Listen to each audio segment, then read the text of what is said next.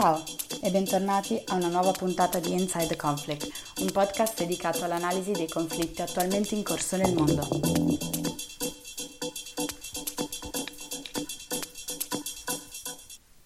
Mi ritrovo a riesumare questo podcast visti i recenti sviluppi in Afghanistan.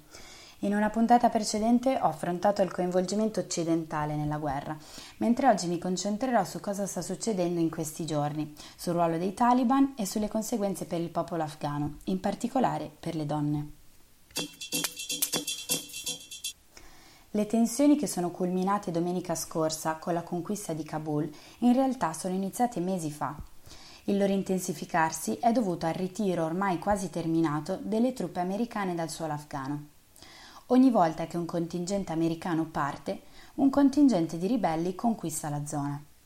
Dall'inizio di agosto sono avvenute le conquiste più sostanziali, con la caduta di numerosi capoluoghi. È avvenuto una sorta di effetto domino. Non essendo l'esercito afghano particolarmente numeroso, i contingenti si spostavano per andare a difendere i distretti in pericolo, lasciando però così liberi i loro. In quei giorni l'intelligence americana stimava che Kabul sarebbe potuta cadere nelle mani dei taliban nel giro di 90 giorni. Ovviamente ce ne sono voluti molto meno. Domenica i taliban hanno conquistato Kabul e preso il controllo del palazzo presidenziale. Il presidente Ashraf Ghani ha lasciato il paese, dichiarando di aver preso questa decisione per evitare ai cittadini di Kabul un bagno di sangue. Cerchiamo di capire ora chi sono esattamente i taliban, chi li supporta e chi ne ha la guida. Taliban deriva dalla parola studenti in arabo. La maggior parte di loro appartiene alla comunità Pashtun, la più grande comunità etnica dell'Afghanistan che storicamente rivendica il diritto di governare il paese. Il movimento è stato fondato da Mohammed Omar agli inizi degli anni 90 nel sud dell'Afghanistan. I taliban sono tutti formati nelle madrase, le scuole coraniche.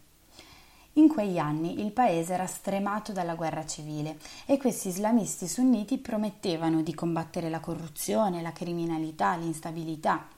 Infatti poi sono arrivati ai vertici del potere nel 1996, ma cinque anni dopo, come ben sappiamo nel 2001, sono stati cacciati dalla coalizione militare americana questo per essersi rifiutati di consegnare il leader di Al-Qaeda, Osama bin Laden. Prima di proseguire sui taliban vorrei soffermarmi su un aspetto. La guerra, iniziata a seguito dell'11 settembre, è stata una spedizione punitiva. E questo non lo dico io, lo si evince chiaramente dalle dichiarazioni di Bush di allora, di Biden di oggi e del segretario di Stato Anthony Blinken. Nelle parole di quest'ultimo, il nostro obiettivo in Afghanistan era regolare i conti con chi ci aveva attaccato l'11 settembre e questo l'abbiamo fatto. La loro missione Enduring Freedom non aveva l'obiettivo di costruire uno Stato o di portare la pace. C'è da dire che l'America ha avuto l'iniziativa, certo, ma è stata poi supportata dall'intera comunità internazionale, con il via libera del Consiglio di sicurezza delle Nazioni Unite. Hanno voluto far credere al popolo afghano che sarebbe stato possibile creare dal niente uno Stato moderno e democratico, ma la missione era inevitabilmente votata al fallimento fin dall'inizio. Il giornalista Pierre Husky giustamente dice gli ultimi due decenni non hanno segnato il fallimento dell'intervento del 2001, ma quello del sogno civilizzatore che l'Occidente ha voluto imporre in Afghanistan e il mondo ora ne sta prendendo atto. Le dichiarazioni di Biden sono raccapriccianti. A suo parere è stato un mission accomplished. Gli americani erano lì per distruggere Al-Qaeda e questo è stato fatto. La responsabilità di quanto accaduto in questi giorni è del governo afghano che non ha lottato. Per questo non è pentito della decisione di ritirare le truppe dal paese e anzi il ritiro proseguirà regolarmente. Ma chiediamoci una cosa.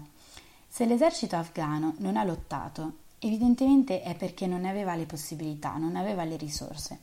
E chi è stato responsabile dell'addestramento e dell'equipaggiamento dell'esercito afghano negli ultimi vent'anni? Non è un ragionamento difficile. Tornando ai taliban, dal 2001 sono rimasti, diciamo, nascosti in aree remote da dove hanno preparato l'insurrezione.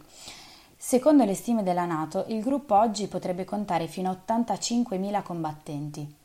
Colui che probabilmente verrà posto a guidare il governo taliban è l'attuale leader supremo Haibatullah Akhundzada, uno studioso di diritto islamico. Ovviamente non ci sarà nessun governo di transizione. I ribelli taliban imporranno una versione ultra-religiosa della legge islamica. Si considerano l'ultimo baluardo di resistenza di fronte all'invasore, l'occidentale. Per questo le conseguenze più gravi si abbatteranno su coloro che negli ultimi anni hanno collaborato con l'Occidente, soprattutto giornalisti e lavoratori di ONG. Sembrerebbe che l'Italia, assieme ad altri paesi, stia aprendo dei corridoi umanitari per coloro che hanno collaborato, per esempio, con l'ambasciata, con il contingente militare, però non sono operazioni facili. Per esempio, Di Maio ha già detto che ritiene impraticabile l'idea dei corridoi umanitari perché ciò implicherebbe trattare direttamente con i talebani e di conseguenza riconoscerli ufficialmente. Tra l'altro Di Maio, la stessa persona che ha dichiarato l'altro giorno non lasceremo mai soli gli afghani. Ok. I taliban controllano gran parte dell'economia afghana dipendono dal commercio illegale e della droga, imponendo tasse ai coltivatori di papavero e ai produttori di oppio, nonché tasse nelle aree che controllano. L'organizzazione riceve anche fondi da sostenitori in Pakistan e nei paesi del Golfo. La Nato stima che il movimento riesca a raccogliere 1,6 miliardi di dollari all'anno. Il governo taliban era stato riconosciuto negli anni 90 da Arabia Saudita, Emirati Arabi Uniti e Pakistan. Quest'ultimo in particolare rappresenta una minaccia sostanziale, dato che è lì che vive e trova rifugio gran parte della leadership taliban. Purtroppo per motivi geopolitici anche altri paesi stanno manifestando il loro sostegno ai taliban, primo tra tutti la Cina, preoccupata per la sicurezza dei suoi confini. Simile reazione è arrivata dalla Russia. Nelle città afghane il popolo si sta preparando al peggio. Negli uffici delle ONG come Pangea stanno distruggendo tutti i documenti con i dati sensibili di tutte le persone, soprattutto donne, che sono state aiutate in questi anni. Se i talebani trovassero i nomi di queste persone, queste rischierebbero la vita. Qualsiasi bambina sotto i 12 anni è a rischio rapimento e di essere usata come trofeo di guerra. A fare le spese di questo dramma, dunque, è e sarà sempre e solo la popolazione più fragile e vulnerabile, in particolare le donne.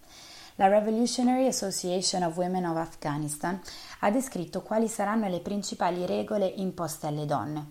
Per farvi qualche esempio, il divieto di lavorare fuori casa, il divieto di attività fuori casa se non accompagnati da un mahram, ossia un parente stretto come un padre, un fratello, un marito, comunque ovviamente sempre un uomo. Il divieto di trattare con negozianti maschi o di essere trattate da dottori maschi il divieto di studiare in scuole, università o altre istituzioni educative, l'obbligo di indossare un burka e poi frustate, botte, violenza verbale per le donne non vestite secondo le regole o non accompagnate da un mahram. Lapidazione pubblica per le donne accusate di avere relazioni sessuali al di fuori del matrimonio. Il divieto di parlare o di dare la mano a uomini non mahram.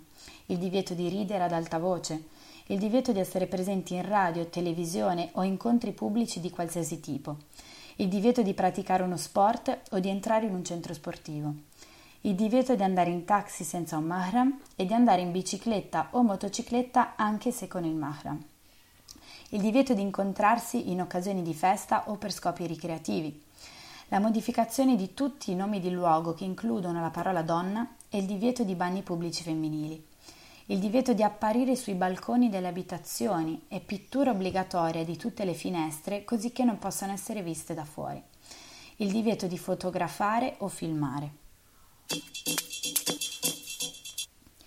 Ogni angolo del Medio Oriente e del Nord Africa sarà toccato in qualche modo da questa situazione e così anche l'Occidente che farà i conti con l'immigrazione che ne conseguirà, dovesse instaurarsi davvero l'Emirato Islamico di Afghanistan.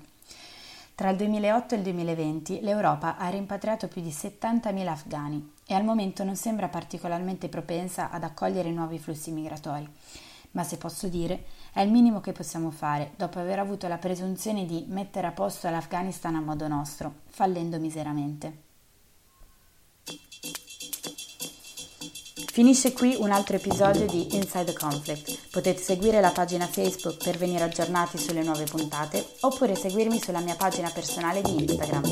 Alla prossima!